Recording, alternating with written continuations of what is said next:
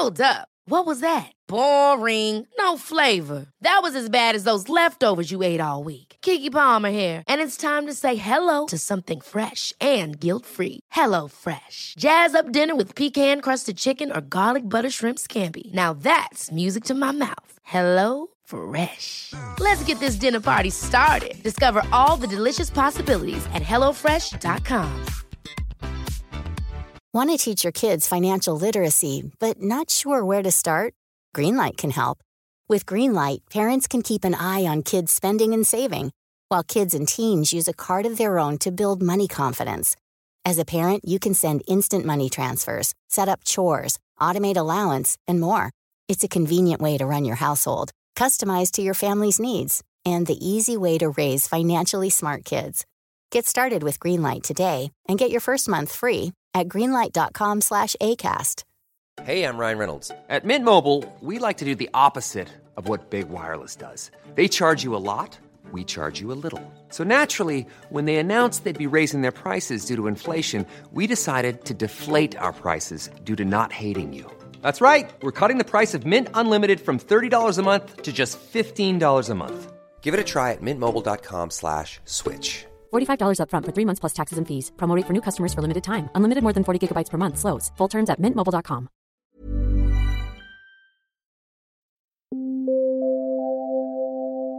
Ladies and gentlemen, may I have your attention, please? You are listening to the Big Cruise Podcast. Welcome to episode 56 of the Big Cruise Podcast. My name is Baz, I am your host, and this podcast was recorded on Friday, the 21st of May. So when you're listening to it, things may be a day or two older, but uh, we do really appreciate the fact that you do listen in each and every week. And we also appreciate the fact that if you're a new listener, we uh, want to give you a big warm welcome. Um, the normal format for the show is that um, uh, Chris will join me in just a second. Chris Frame is our maritime historian. He also brings the latest cruise news and tries wherever possible to answer a listener question. And we have a big thank you to Janet in the Isle of Wight who did send through this week's question, um, which we will answer in the, the first part of our chat with Chris in just a moment or two. Um, just a reminder if you do have a question yourself, uh, the way that you send them through to us is via the website, thebigcruisepodcast.com.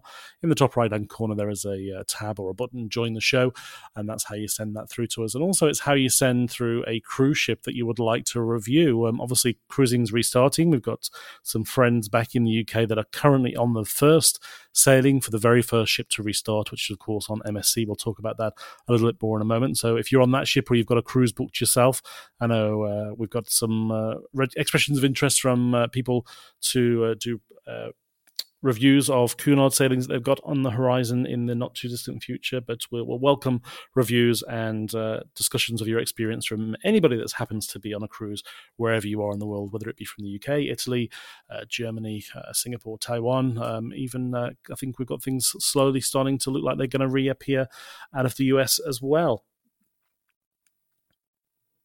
Now, just a reminder, if there's one thing that you can do for us, it is to uh, to uh, subscribe via your favorite podcast uh, directory, whether that's you know something like Apple Podcasts, Google Podcasts, uh, the, the, list goes on and on.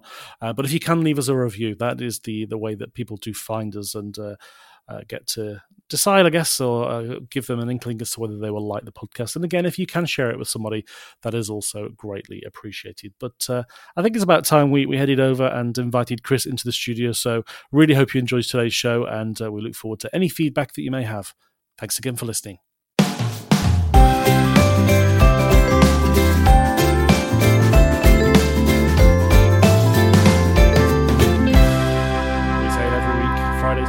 Very quickly, which must mean it is time to speak to our good friend, maritime historian, and all things cruise news, Chris Frame. Hey, Rain. Baz. Hey, Baz. Nice to be back. I know, I know. Wow. Lots happening this week. That says what a week it's been, My and what a week it has been in cruise news. Yes. We'll be talking about that in just a second. But before we get into that, I sent you through a list of questions from Janet in the beautiful Isle of Oh, Wight, lovely. the, the south coast of the UK, who um, is obviously aware of what has been happening uh, uh, kind of overnight in the UK. Well, I bet, yeah, you um, get a good view from there, wouldn't the you, of the ship's um, virtuosa setting sail and starting cruising again? Yeah, which must have prompted this question because she said, obviously, we've got the restart happening Mm. around the world at various stages, but um, how has cruising or ships been restarted previously, such as after the Great Depression, the Seaman Strike, SARS, etc.? oh, great question. Yeah, yeah. I had to think about this one o- overnight because, You know, this is a, an unusual situation with cruising itself having been postponed around or paused around the world for, for, for such a long time. But there has been other mm-hmm. times where the passenger shipping industry had been impacted. So, interestingly enough, the Great Depression made a, a huge impact on um, passengers traveling on ships to get around the world on line voyages because in the in the 19, 20, late 1920s, early 1930s, you know, aircraft just weren't up to the long distance journeys the way that they are now. So people used to travel mm-hmm. by ship, and with less um, less finance and less money available and that sort of thing, people traveled less. But that led to a lot of ships being laid up or sold for scrap, or um, you know, voyages being postponed. But what it did do as well is it actually allowed cruise lines to be a bit innovative, and and after a while they started sending their cruise their, their passenger ships rather cruising.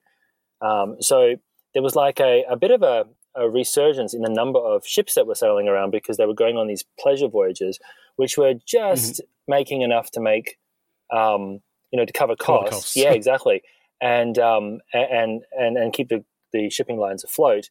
Um, and so that's from a Great Depression point of view. That's the way they kind of kick-started that. But instead of doing mm-hmm. it on you know, traditional point A to point B voyages, it was actually done on cruising, which was relatively unusual at the time. Um, yeah.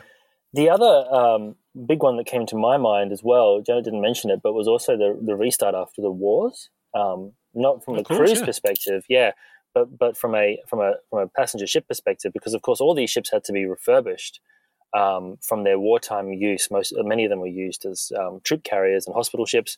Yeah. Um, so unlike today, where the ships have been waiting in a in a ready state. Mm. Back then, they actually had this mammoth job of um, reconverting them back into passenger ships, which meant dry docking and time at the shipyards and lots of work being done on board to bring all the interior fittings and fixtures back on board. So it was an even bigger job um, than what we're seeing with um, with the reactivation of cruising. Um, then more recently, um, you know, things like with the um, you know, you mentioned the, the seamen's strike, which was a, a big strike in the UK in the 1960s. Uh, many ships were were laid up during that because they couldn't um, they couldn't operate. And oh. um, when that dispute was resolved, they kind of similar to now, they had to bring crew back on board and then slowly reactivate the ships one after another to get them out of British waters and back on their usual um, voyages. Uh, unlike mm-hmm. today, where all the cruise ships most of the cruise ships have been laid up at sea, um, sort of yeah. anchored off the coast. Back, back then, the ports were just full of passenger liners. Some fantastic imagery oh, you can see on um, Southampton um, Sea City archives, where there's photographs of the, the, the, piers just, just full of ships. You've got Queen Mary and Queen Elizabeth and Oriana and ships from Shaw Savill and Union Castle ships, all lined up, and in some cases, two or three are next to each other. They kind of dock them next to each other. Um, and then with something like SARS, you know that that impacted um, in here in Australia. We, we noticed uh, it because the, the virus itself didn't impact um, globally the way that COVID has, but it did impact in Asia. And what we actually saw was many of the Asian-based cruise ships actually ended up repositioning to Australia um, and mm-hmm. doing Australian seasons until the, that particular um, health crisis was was over. And so in the early 2000s, I think it was, we had, um, you know, the ships of uh, Star Cruises here in, in Australian waters. Yeah. There was um, Superstar Leo and Superstar um, Virgo. They came and did um, yeah. year long seasons here. So rather than having to restart so much, as they kept them operational and moved the location, a bit like what they were doing at the beginning of COVID when when it hadn't become a pandemic yet, but but they thought maybe it was going to be let's avoid certain destinations. Yeah, so they, they cancelled all those those um, world cruises up into um, you know China and Hong Kong and um, and Japan, all that sort of thing, and, and, brought the ships to Australia and New Zealand. And then, of course, because COVID became what it became, um, they had to cancel all those voyages when they were in Australia. But but with SARS, they didn't have to do that, and so the ship stayed here for a while and then went back to their their original itineraries once that had cleared. So. Yeah, a little bit different. This is this is quite um, quite unique in so much as the mm-hmm. whole global industry coming to a, a standstill. Certainly unique from a cruising perspective, because of course, when the last big um, disruptions happened, it was mainly um, line voyages that were underway. There were still cruise ships, but not to the scale that there are now. But um, but but I, I, guess when you look back at history, you can see that the, the industry and passenger ships have met a lot of challenges and have, have always rebounded. So um, I think that's what we're kind yeah. of seeing now, maybe with some of the stuff we're going to talk about from the from the restart. Yeah, and that's the, that's one of the big beauties and the benefits of the cruise industry. It, it, the cruise ship is a movable asset, so if there is something going on a certain, a certain part of the world, they, they can just move it to elsewhere. Yep. Um, and uh, we've got some of the, the best ships uh, operating in different parts of the world, or just about to, which we'll obviously get to in in cruise news in just a second. But first of all, thank you to Janet there for that question. Really appreciate it. And if you've got a question yourself, you want uh, Chris to answer or myself, then send it through to us on the website, thebigcruisepodcast.com, and uh, in the top right hand corner click on join the show, and that's how you uh, send your question uh, or feedback through to us, and we'll uh, do our best to answer it in the next mm-hmm. episode. awesome answer, Chris. Really appreciate Thanks, that one. But uh, we've got an amazing amount of cruise news to try and get through. So.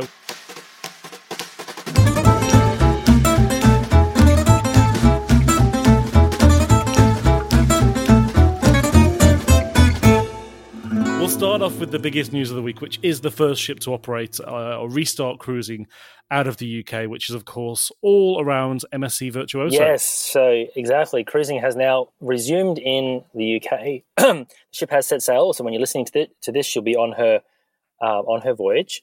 Um, in fact, our, our friend of the show, Emma from Emma Cruises, is on board. Mm. Um, and already seen some great yeah, pictures. and she was saying to me before she left that the ship's um, uh, usual capacity is just just shy of six thousand, but they're only having a thousand people on this first voyage. So as I was saying, I think last week maybe if you don't, you know, if you've got if you complain about the space ratio on that trip, you'll you'll, you'll never be satisfied because it must be amazing on board. Um, yeah. But yeah, so she set sail on the twentieth of May, um, having had a you know very spectacular welcome to Southampton, and of course the the fire boats, the water spray, and lots of people coming out to see her. Um, mm-hmm. and she'll be operating a, a, series of three and four night cruises. And then in June, they're actually going to start something slightly longer and do seven night trips. Um, and they'll be rotating the embarkation point, points. So it's not just mm-hmm. Southampton, mm-hmm. but you can also board the ship um, in in uh, Glasgow and, of course, uh, Liverpool as well. And yeah, Virtuosa. I mean, some of those photographs you've probably seen it as well. Um, of the yeah. interior, they had the the Union flag um, on their big sort of roof um, projector that they've got there. I don't exactly know how to describe it, but go go and search it. it's like an LED yeah, screen. It's like a it? curved like thing, a bit like what you see in in Vegas almost um, in one of those hotels, you know. Um, and they've also mm-hmm. got that we spoke about it in a previous podcast. Um, the the Rob, the humanoid robotic bartender on bartender. board. So I'm sure there'll be some pictures of people trying to get a drink from him. And of course, I guess the benefit now is that you don't have to socially distance with a electronic bartender. so um, yeah, maybe he'll prove his worth. I, I, know he speaks about was it something ridiculous like twelve different languages, but I wonder if he understands the regional dialects of oh, the I UK. don't know. Well, I guess we'll find out. If anyone's on board and listening, um, let us know. Yeah, maybe we can see if he can speak Scouse and Mancunian and Glaswegian and all sorts. um, same with MSC. They've also announced this week that they've got a new ship scheduled to deploy from Germany for the, the Baltic yeah, Sea. Yeah, the Seaview, which is one of their seaside class, which is the newest class of ships. Um, she'll be sailing mm. um, from the 3rd of July um, and will be doing um, voyages uh, until September, and there's seven nights in length. So um, that'd be great. You know, MSC's kind of been pioneering the restart of cruising anyway, because they've been doing some things yeah. across Europe as well, and I think they're just um, they're just continuing that trend chomping at the bit yeah. as many are to, to get things back up and running. As is a brand that is very, very close to your heart over in the UK, P&O UK had the naming ceremony this week for the newest yes, ship. Yes, Iona, their new their new ship, their their largest ship, under the command of Captain Wesley Dunlop, who's very much loved by many travellers from both yeah. P&O and he started his career at Saga, so he's known there as well. Um, and okay. he was um, captain of Britannia, and before that Aurora. So he's he's he's definitely known within the brand. Um, she was um, christened by um, Dame Irene Hays, who in the UK is mm-hmm. a um, quite well known for running a travel agency brand under her own name, mm-hmm. Um, and it was a, a sort of a, a, virtual naming ceremony, which was hosted by uh, the BBC and you could tune in and, and watch it from around the world. So quite an interesting way of um, of doing it, uh, so that people could participate without there having to be large crowds there. Yeah, and I noticed they also, rather than using sparkling wine or champagne, they used uh, a UK cider for this one as well. Yeah, it's a bit different. I mean, it's sparkling cider, but um, you still yeah. get the fizz there, but uh, but not not the um, not the not the uh, sparkling wine, which is usually used. Um, interestingly enough, though, like although wine is the um, or, or um, sparkling wines anyway are the are the norm, um, throughout history there has been different types of you know different regions used and that sort of thing to try and to try and you know shake things up a little bit. Like for example, um, the queens, uh, Mary and Elizabeth, mm-hmm. Were actually and QE2 in fact were actually christened using Australian sparkling. So um, oh, and know you know interestingly enough, yeah, from from from Australia um, to christen them. So you wouldn't expect that with the larger ships in the UK, but so this is just I guess another variation of that, but using something um, a little bit different, which is you know, I guess in, in keeping with the fact that the that the naming ceremony was also a little bit different. Yeah, no, exactly. Um, and it did look spectacular hmm. online, hmm. and yet another ship that I, would personally oh, like to experience sure. at some point in the, the coming years. But um, closer to home, the, the, the P&O Australian brand has also had an announcement this week. As we know, down here we have the, the current cruise pause that has yet to uh, have any kind of pathway mm. um, laid out before us. Um, but they've actually taken steps to cancel all international sailings through to the end of December and reinstate them as domestic cruises oh. only now.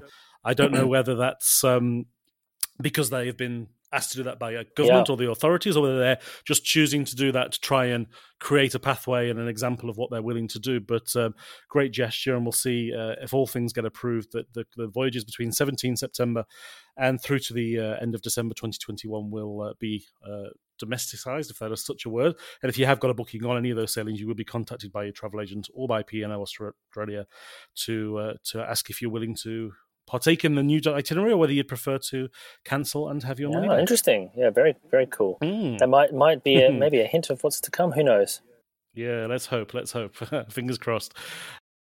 Now we spoke about this next news last week because, of course, Norwegian announced the uh, the name and the design of their next ship, but it actually led to one of their, in fact, the biggest week in history ever for Norwegian Cruise Line. Yeah, so exactly. They've had their, I mean, with Norwegian Prima, or I mean, some people are pronouncing it Prima, but I think it's, um, it depends on, like, as you say, those, um, those yeah. uh, dialects. It depends on where, you, where you're from.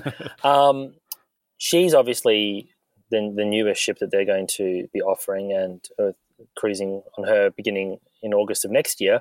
But since they opened um, bookings, they've had, um, you know, the best single day of sales um, their best initial bookings week in the company's whole history, which is about 54 years or so. Um, yeah, yep. It's a record breaking, um, they, they're saying sort of like a record breaking example of what the demand of cruise travel is. And I think we've seen this many times with many of the different lines. You know, I've spoken about this heaps. Yeah.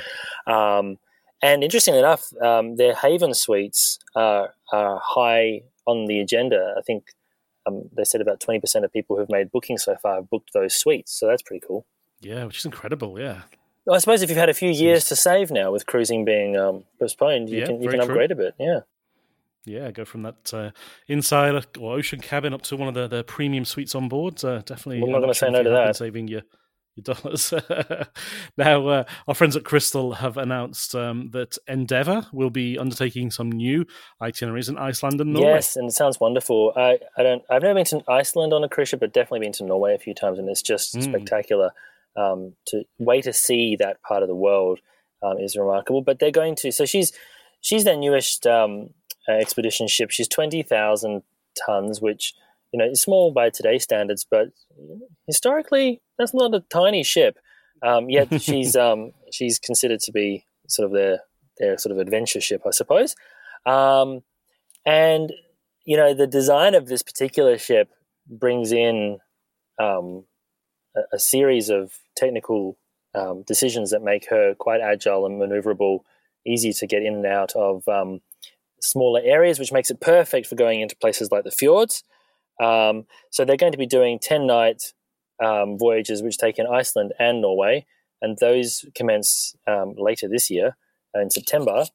Uh, and then you can also Uh, so you can sail to from Reykjavik to Tromsø, um, uh, or I think it's vice versa, Baz. But correct me if I'm wrong.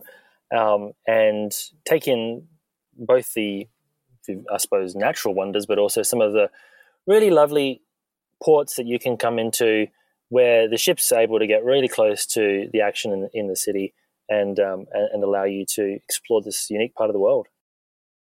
Yeah, and I'm just reading there whilst you were talking about that. Another one, they they, they sold 50% of their capacity on these uh, couple of sailings within the first 24 Mm. hours. So there's definitely this r- ridiculous amount of pent up demand out there for people wanting to uh, secure their next uh, dream holiday Yeah. at sea. Fantastic. Now, this next bit of news definitely captured my eyes, and I um, I'm not. I wouldn't say I'm a Disney fan as such. I'm not like a diehard Disney go to for a theme park or anything, but this new suite that they've created is just something completely out there, and I'd definitely be tempted. But I'll let you share the news.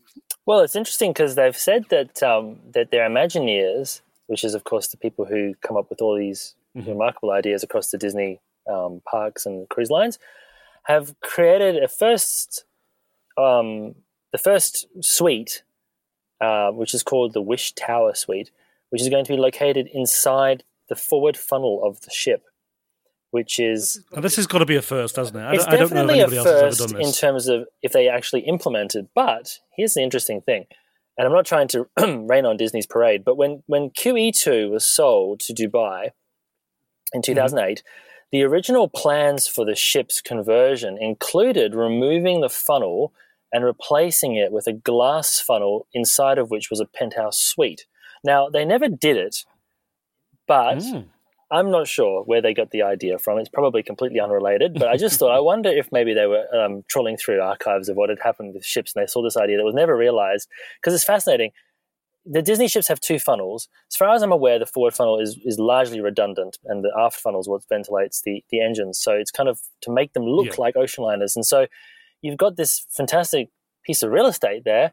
Um, and I've never heard of a, of a, of a suite in the, I mean, obviously I've heard of um, a bar in a funnel with Royal Caribbean's um, Mhm. uh, Viking Crown Lounge, but not a, not a suite in the funnel. So I think this this might well be a first, Baz.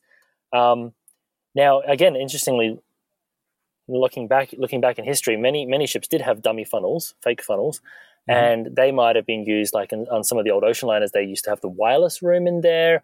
They sometimes more modern ships would hide um, radar um, inside Okay. the, the the funnel to try and make it look a bit more streamlined. But again, a, a suite, almost 200 meters squared, lifted up in, in the top of the funnel, so you get kind of these sweeping views. I'm, I'm pretty sure that they claim that's a first, and will be definitely something I'd be interested in in trying out. Yeah, let's uh, let's check it out for sure. now we've spoken a bit about shore power and cold ironing quite a bit over the last uh, twelve months or so, but uh, we have yet another port that's uh, bringing this in, which is obviously surrounded um, by uh, some of the improvements in, in that port in particular, of course, the port of Southampton. Yeah, so they've got a number of terminals there, and this this relates to the Mayflower terminal, which is one of the ones that people who travel on the cruise ships will be um, very used to because it's one of the one of the main cruise terminals there, um, and it will allow the ships, as we've mentioned before, to those that are capable of doing it to to dock and then plug into shoreside power rather than using their their onboard engines for the duration of their period of time in um, in port. Um, and they're saying that it will reduce the carbon dioxide emissions by over 860 kilograms. Um, I guess that's because the shoreside power is coming from more renewable or, or more green sources than than most Yeah. cruise ships, which are using the crude diesel. Um, but there are other ships now that are coming in, like for example, Iona, which is LNG powered. So she herself is already Yeah. greener than than some of her forebears. Um, and then you've got other ships Yeah. like um, say like Queen Mary 2, which has a, a mixed power plant, so they can utilize both um, diesel or um, or gas turbines. So there, there's a number of different aspects here. But for ships that can can plug in, and if that that that electricity source can be powered by greener alternatives, is definitely a benefit for for the environment and also for the air quality around the port. Yeah, exactly. And I think we've mentioned before, Southampton isn't just a cruise port; it's a, a huge piece of infrastructure which oh, serves yes. ferries and cargo yes. ships and all, all, sorts of things going on down there. So uh, every little step is a great step, of course, in the in the right direction. Now heading over to Italy, where uh, the Carnival brand, well, sorry, the Carnival Italian brand of Costa is uh, restarting in Trieste of all places. Yes, so Costa Luminosa she'll be sailing. Um, well, she's actually already set sail. Um, Oh, yeah, yeah, I know. She's, she is sailing at the moment. I think everyone's focus is on the UK because it's so you, you know you know that's the first departure they've had in 14 months. But um, in Italy, obviously things have been kind of up and down a little bit over the last um, 14 months. We've spoken about other restarts in that area, um, mm-hmm. and and now of course m- moving further further afield with voyages um, into the Adriatic and Greece, uh, and and these uh, voyages will be available uh, until sort of later this year, about November of um, 2021. They're, they're offering a total of 27 cruises. Um, and so she's one of two um, ships that have currently um, resumed operations. Uh, but there's there's four that they're going to have back up and running by, by the end of by the end of this, including um, Luminosa, Smeralda, uh, Deliziosa, and uh. Is that how you pronounce that? No, that's, that's great news for Italy, of course, with the the, the Costa brand now. Uh, keeping with the Carnival Corporation, Carnival itself mm. has uh, just announced and just selected under a huge global fanfare the godmother for the next ship. So they they've um, gone about things a little bit differently here. They partnered with Miss Universe and with um, an estimated 500 million people um, tuning in around the world. they have um, named Miss Dominican Republic to be their um, new godmother for Mardi Gras and given her the Spirit of Carnival Award, um, which they say embodies the company's values of fun, friendship, diversity, and inclusion. So, you know, that's something I don't think that's that's ever um, ever happened before. And to to bring that, you know, we spoke about the the background between um, christening ships and godmothers yeah. and um, uh, madrinas, madrinas, and that sort of thing recently, because a lot of people hear about it but don't know. But I think with an audience of um, 500 million people, like that, that awareness of what it means and why it's significant is probably a lot more um, widely spread now. So that's quite cool from Carnival. Yeah. And Mardi Gras will be a very interesting, a very interesting new ship. Again, that LNG class, the big new ships from Carnival Corporation. She'll definitely be a game changer. Yeah, for sure. Um, now we had some uh, not quite as positive mm. news um, from Royal Caribbean this week. With uh, well, we spoke about it quite a couple of weeks ago about the, the restart and the, the newest of the Royal Caribbean ships heading to Israel. But obviously, there are things happening in that part of the world which probably don't make sense to have your newest ship yeah. um, around that area. So they did make a decision this week. Tell us more. Yeah, so Odyssey of the Seas was going to do its um, its Israeli voyages. We'd spoken about it quite quite a bit because it was um, for for local um, citizens only, and they had to be vaccinated, and the ship itself had been vaccinated, and so that was another region that was going to restart. But you know, you, you don't have to go too far away from the news headlines to know that things in the, the region haven't been very stable um, the last um, few few weeks. Um, actually, this morning I saw on the news that there has been a ceasefire, so that is obviously very oh, um, positive for the you know for the people who are who are there. But of course, it's just not safe um, to, to bring a cruise ship into that sort of scenario. So yeah, RCI has um, has cancelled the Odyssey's Israel um, voyages. Now, heading uh, back to Europe, we have had two cruise lines, or sorry, two river cruise mm. lines, announce that they intend to, to restart cruising from, from June and July. Let's hear about Arosa. Yeah, so Arosa is going to be re- resuming again um, in June, um, and it's it's basically coincides with the ongoing uptake of the vaccination rollouts, um, and also you know the various testing methods that have improved since they they they first sort of put their toe back in the water last year. Um, and they're planning to resume cruising in across the, the, the German waterways uh, in mid June, and then um, in France by the end of June, um, which will be you know great because I think there's a lot of demand for river cruising at the moment. I've noticed a lot of people are talking about it and searching for it, and it's quite popular in the trends on YouTube and that sort of thing. So that's great. And then the other one, Baz, is Viking, uh, which we've spoken mm. about a lot because of their um, ocean cruising developments, but they're also a renowned mm. river cruising operation. And they too will be starting, um, restarting their operations um, from July um, with itineraries across France, um, Germany, and Portugal. Um, and uh, they're offering the voyages only for people who are vaccinated. Um, and they, they've kind of put this whole offering together under a thing called the Welcome Back Collection, which is um, a series of voyages, eight day trips from various ports, um, and then um, in France, a 15 day voyage as well. So some different opportunities there for people um, in the in the local region to experience those two brands. Yeah, and that uh, the Viking announcement is also around uh, the um, the announcement that the European has agreed to reopen its border to vaccinated Americans, and of course, uh, Viking does attract mm. people from all over the world, but does is a particularly strong brand for the North American market. And uh, in some similar news for Viking, uh, they also had a, a, ceremony in the UK this week and uh, are preparing to restart also for the ocean side. Yeah, so we'd spoken about how. Um, the uh, famed British broadcaster Anne Diamond was going to be the, the godmother mm-hmm. of Viking Venus. Um, and that's a, a 930 passenger new ship that's fresh into the Viking fleet. And so she was she was named in the English Channel, which is again a little bit different. Um, mm-hmm. And from from tomorrow when we record this, but from Saturday when you're listening to this, um, uh, Saturday it will be Saturday the twenty second. Uh, she'll be sailing from Portsmouth um, on the first of her her voyages, which will be you know around England um, trips, um, taking mm-hmm. in uh, various different places, including Liverpool and Portland.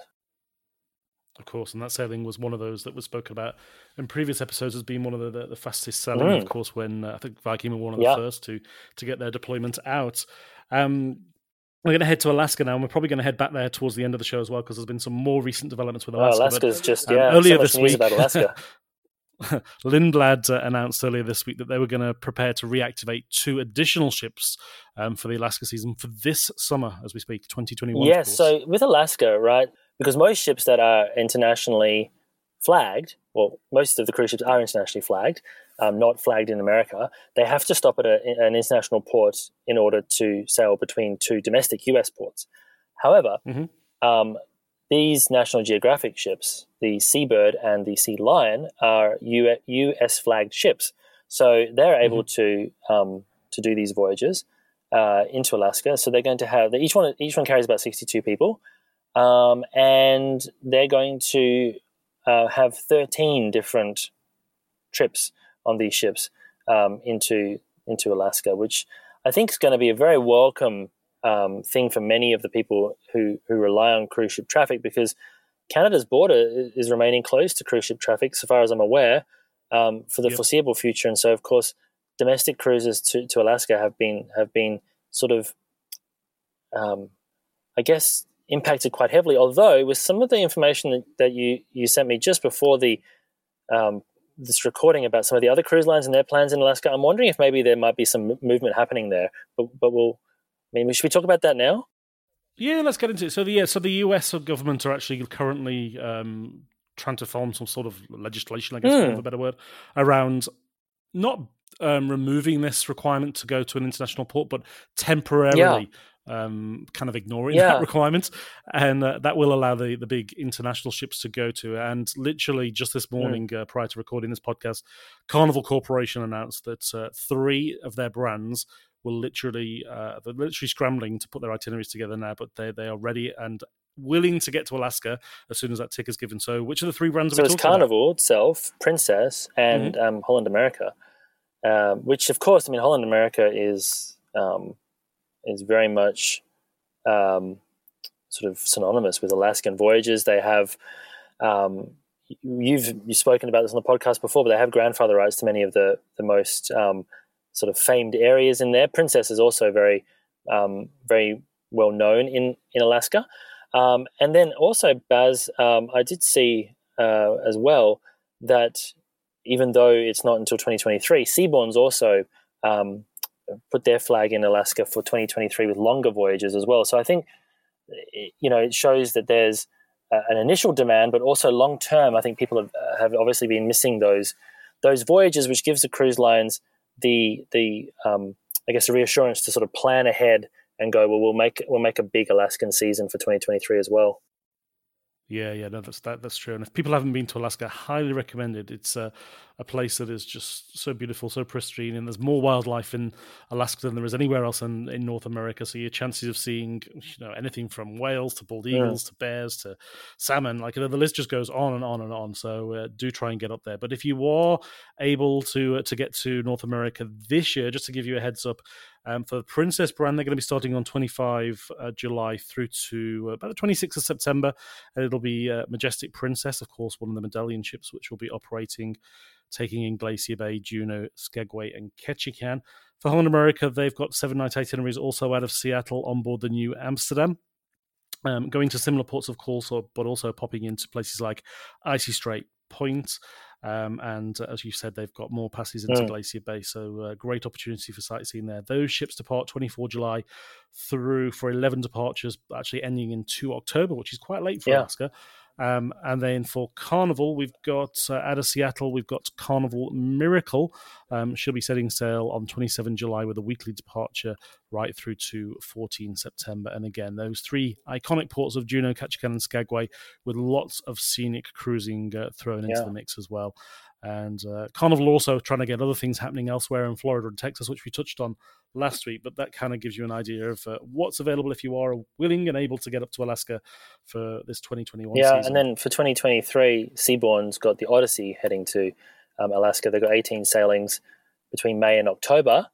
Um, and they've also said that um, on you know on the other side of uh, the continent, the Seabourn Quest will be doing six voyages along the coasts of Canada and New England um, between mm, August and nice. November. So, you know, back to Janet's original question about um, the restart, one of the things that we saw during the historic restarts is that cruise or passenger ship operators thought how to do things a little bit differently. And we're kind of seeing that now with um, mm-hmm. many of these brands looking at different ways, maybe maybe even having, as you say, the American authorities um, allowing them to circumnavigate the the Jones Act for a little while, which has never happened as far as I'm aware before, um, yeah. to get things started up again. So very interesting times.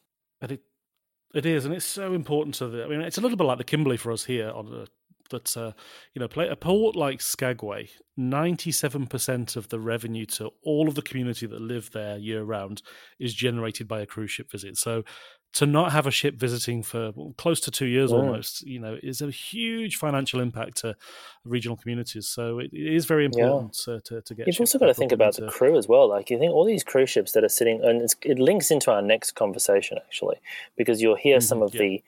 Um, you'll hear some of the numbers of crew that are currently on board the ships, and it might might surprise you. Um, uh, but the number of crew that usually operate these ships, you know, sometimes up, sometimes goes up into the thousands, and for you know now 14 months or so, many of these people haven't had haven't had work. So I, I wonder mm-hmm. um, how hard it is to to re. I mean, that's why it takes such a long time to get a cruise ship up and running again, is because recrewing them, they'll have to re-employ everybody and then train them up, and you know, 12 months away from sea and all sorts of stuff. So it's a huge operation, but it's also got that. Um, the the the the knock on effect to the economy and to people's livelihoods, not just in the ports, but also the people who work on board. Yeah, no, exactly. And uh, as you say, there we've got some numbers coming up in this next bit of news where Holland America has basically commenced the vaccination of oh. its crew on ships that are preparing to restart. And uh, yeah, the, the, the, the numbers are, are, out there a little bit. So let's start off with the Koningsdam yes. So she she's had her she was the, the first. Um, they using the um, first dose of the Pfizer vaccine, um, whilst alongside in the port of San Diego. But it's the people who are, people are on board the ship. So 118 crew who came mm-hmm. ashore to be vaccinated. Now, if you've been on any of the um, ships of this class, you'll know that they're, they're big ships. They, they would usually have you know 800, 900 crew. So that's the 118 mm-hmm. people who are who are keeping her operational until she starts cruising again of course, um, it would be reasonable to to assume that as those people, more people come on board, then they would also go through the, the similar process. Um, but it oh, just gives you an idea like how empty these ships must be. Like for example, Noordam um, yesterday, twentieth of May, um, uh, she had 179 crew on board who were vaccinated, and then um, a few more on Nieuw Amsterdam, um, 231. Um, but mm-hmm. again, like when you think about the scale of the usual crew, it must be a very sort of strange experience to be on yeah, eerie, on these cruise ships that have got, and I actually, my, my, one of my most popular videos is who's on board the um, the empty in quotation marks cruise ships because obviously they're not they're not fully empty, but um, to hear yep. um, about you know what um, what it's like to, to to be on board and what activities are happening on board, it, it is actually quite an interesting um, experience for those people who are there because they've they've got these huge ships that usually have thousands of people on on them. Some sections are mothballed. They have to do security checks. They have to do fire checks. They have to do toilet flushing checks. Um, all sorts of other things. It's very random. Yeah. So um, I won't go into it too much now. But if you do want to check it out, it's on my YouTube channel. I guess even the um, the enrichment, for one for better word, you know, obviously crew uh, quite often get it to interact with guests, yeah. and they also have things on board to you know to keep them motivated for their long times at sea. They, you know, these ships are not going into any ports very often. Yeah. They're literally going in for for provisions occasionally. So then they're not really getting to interact with anybody other than the hundred or so people yeah. that are on board. So keeping spirits high must be a bit of a challenge at times. Yeah, well. I think it's um, you know, it's a combination of that. Uh, for people who have been to sea, they might they might think of it more like their earlier days on the container ships or whatever as they're working their way up. Yeah. But um, it's, it's, interesting the people who are there. It's not just maintenance and engineers, but they've also got chefs to feed the um, people who yeah. are on board. They've got um, they've got uh, laundry, laundry people, people and uh, cleaners and all that sort of stuff. Who who who this would be a very unusual experience for if you're used to doing cabin services for for different guests and changing every week and meeting new people, and then you're you're on the ship and you're kind of a bit isolated, it would be very, very different. Now we've got some last news here from uh, the AIDA brand, which is the German brand for, for Carnival Corporation. Um, they've just announced the winter, so we're talking Northern yep. Hemisphere winter here, of course, deployment for 21-22 on board AIDA Cosma and AIDA Yes, Nova. so they're, they're two um, LNG ships, again, of a similar class to um, Iona and a similar class to Mardi Gras, although they've been completely Aidaized with um, their own unique appearance and a slightly modified bow as well, because the Aida ships have the straight bow, where the um, uh, where the, the Carnival and uh, P and O ships have the have the more traditional cruise ship um, pointed bow. Mm-hmm. Um, but mm-hmm. yes, so she Aida Cosma will be doing seven day cruises around the Canaries. Um, and prior to that, they'll be doing one sort of unique voyage across Christmas and New Year, um, departing on the 22nd of, of, December from Hamburg to Gran Canaria. So that's sort of their mm. uh, repositioning voyage, I suppose. But it will allow you an opportunity to um, to have that experience at sea over Christmas, um, and then of course, um, Aida Nova will be doing voyages much further afield in the Arabian Gulf um, departing from November of 2021, and she'll be doing her own positioning voyage um, across there. So a nice long um, trip to to the, the, region that she'll be sailing in, and then she'll be doing um, those voyages as part of her ongoing schedule. Yeah, because I mean, for an Australian, we don't really consider the Arabian Gulf as a, a cruise destination as such because we don't consider it as a holiday destination. It's more of a stopover going to, mm. to elsewhere. But for the Europeans, particularly in the northern winter, it's a massively yeah. popular destination. I mean, Dubai so, was getting more and more um, popular as a as a cruise destination. We've we've also spoken about yeah. um, Saudi Arabia trying to get into the cruise market. Um, I know one of the reasons why. Um, everybody was so excited about the QE2 hotel opening up in the port of Dubai is because you could stay on the ship before you got on the cruise ship. Um, and mm-hmm. Um, even now, I, I do see on Instagram some pictures from because QE2 hotel is open but cruising is obviously still largely suspended. But some of the cruise ships that are based in that region are still pulling in every now and then to do their repositioning and stuff. So uh, re, um, reprovisioning, I should say, of food and, yeah. and, and, and, crew changes and that sort of thing. So yeah, it's been a it's been a growing market, and um, I think we'll see that uh, that growth continue when when all this uh, cruise interruption is over. and finally, in the news segment this week, obviously we've spoken about the the restart in the UK and Italy and things, but we're now getting individual ports and individual countries putting their hands up and saying, "We want you back. Please bring the ships. We uh, we want to see the crew. We want to see the guests. We want the the money that you guys yeah. bring to us." So, who's putting their hand well, up first? Barcelona in Spain. We've got Malta. There's ports in Portugal. Um, obviously, we've also seen some of the ones that have reopened, such as the UK with those restrictions and um, uh, and and many, most of the cruise ships, obviously, all the cruise ships are, are for um, in the UK market, for example, are for British residents only, and most of them are vaccinations mm-hmm. only. So there's a few asterisks that come with it, but much more sort of willingness to to work with cruise lines across a number of different ports. Of course, locally we've had Singapore doing this for ages. We've had Taiwan um, doing this in in in the, in the Asia Pacific region for for for quite a while now. So it's not um, not the first time, but it is more widely spread now. And if you uh, if you want to help out uh, getting uh, the Australian authorities uh, listening or considering the the options, then uh, there was a link in last week's uh, show notes for you to be able to write to your local ministers. I will put the the link in the show notes again this week, just in case anybody didn't do it and wants to to get behind the the plight of trying to get people to notice that cruise ships bring an awful lot of money to to regional communities here in in Australia. Chris, that's all we've got time for in cruise news of this week. But uh, you've always got a video, and I know what you're putting out this week, so share it with yeah, us. Yeah, so this week we've got out where you can and can't cruise in 2021, and um, mm-hmm. basically it's just a a, a very um, sort of fast-paced look at all the different places from why you can cruise in the UK to why you can't at the moment in America. But of course, there's some asterisks next to that after our conversation today. um, and what's happening in Australia, New Zealand, uh, throughout Singapore, that sort of thing. If you just want a bit of a roundup, um, it's five, five and a half minutes of, of your life, and you should have a pretty good idea as to what's going on around the world at the end of that. Brilliant. Of course, the, the link to Chris's page is always in the show notes, but just remind us what that. Uh, yeah, so it's youtube.com slash Chris Frame official. Awesome. Um, I don't think I've got any more listener questions to share with you just now, but if they come through in the week, I'll uh, send them over to you, and we can consider them for for cruise news or, or listener questions, of course. But uh, Chris, always a pleasure to have you, mate. It's uh, Friday once again, and it'll be Friday very, very soon. Thanks too. so much. Take care, Beth.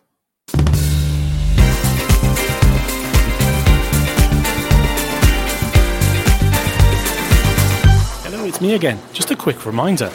Um, if you want to help keep this podcast on air, there's a little way that you can do it. If you're familiar with Patreon, which other podcasters and YouTubers use, that's a way of uh, sending a little donation uh, through to them. We use something similar, but we use a system called Buy Me a Coffee. Um, just like uh, buying your friends a, a, coffee in the coffee shop, very, very similar, although you're not physically buying me a coffee, you're making a small donation. And every donation is greatly appreciated because it really does help to, uh, to keep us on air. And the benefit is, once you have made that donation, um, you are then receive priority access to the podcast because all of our supporters do receive the uh, the link to the podcast the moment that it is made live, and uh, it can take about 12 to 24 hours for iTunes and the other podcast directories to, to pick it up. So, if you would like uh, that priority access, then the easiest way to do so is to support us via Buy Me a Coffee. You can buy one coffee, you can buy two coffees, you can buy 10 coffees, or you can buy a whole year's supply. It's entirely up to you, but every single uh, little donation through Buy Me a Coffee is greatly appreciated.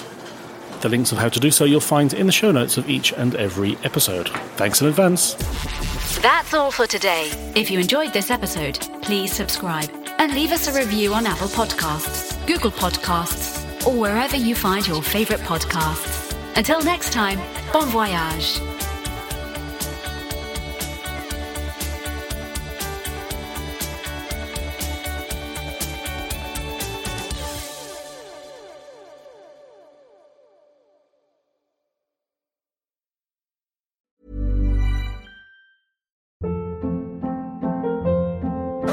Hold up. What was that? Boring. No flavor. That was as bad as those leftovers you ate all week. Keke Palmer here, and it's time to say hello to something fresh and guilt-free. Hello Fresh. Jazz up dinner with pecan-crusted chicken or garlic butter shrimp scampi. Now that's music to my mouth. Hello Fresh. Let's get this dinner party started. Discover all the delicious possibilities at hellofresh.com.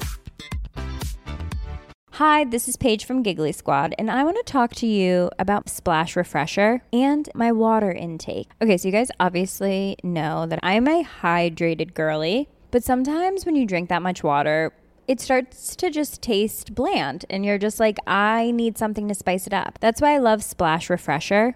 It has zero sugar, zero calories, and it's a splash of sweetness. And they come in five different flavors. They're so good. Wild berry, acai grape, pineapple mango, lemon, and mandarin orange. My favorite is the wild berry because I just I just love a berry. So if you're like me and you're drinking water all day, then try Splash Refresher. It's going to absolutely change your water game and it's good for you. Imagine the softest sheets you've ever felt. Now imagine them getting even softer over time. That's what you'll feel with Boll and Branch's organic cotton sheets. In a recent customer survey, 96% replied that Bowl and Branch sheets get softer with every wash. Start getting your best night's sleep in these sheets that get softer and softer for years to come. Try their sheets with a 30-night guarantee. Plus, get 15% off your first order at bollandbranch.com. Code BUTTERY. Exclusions apply. See site for details.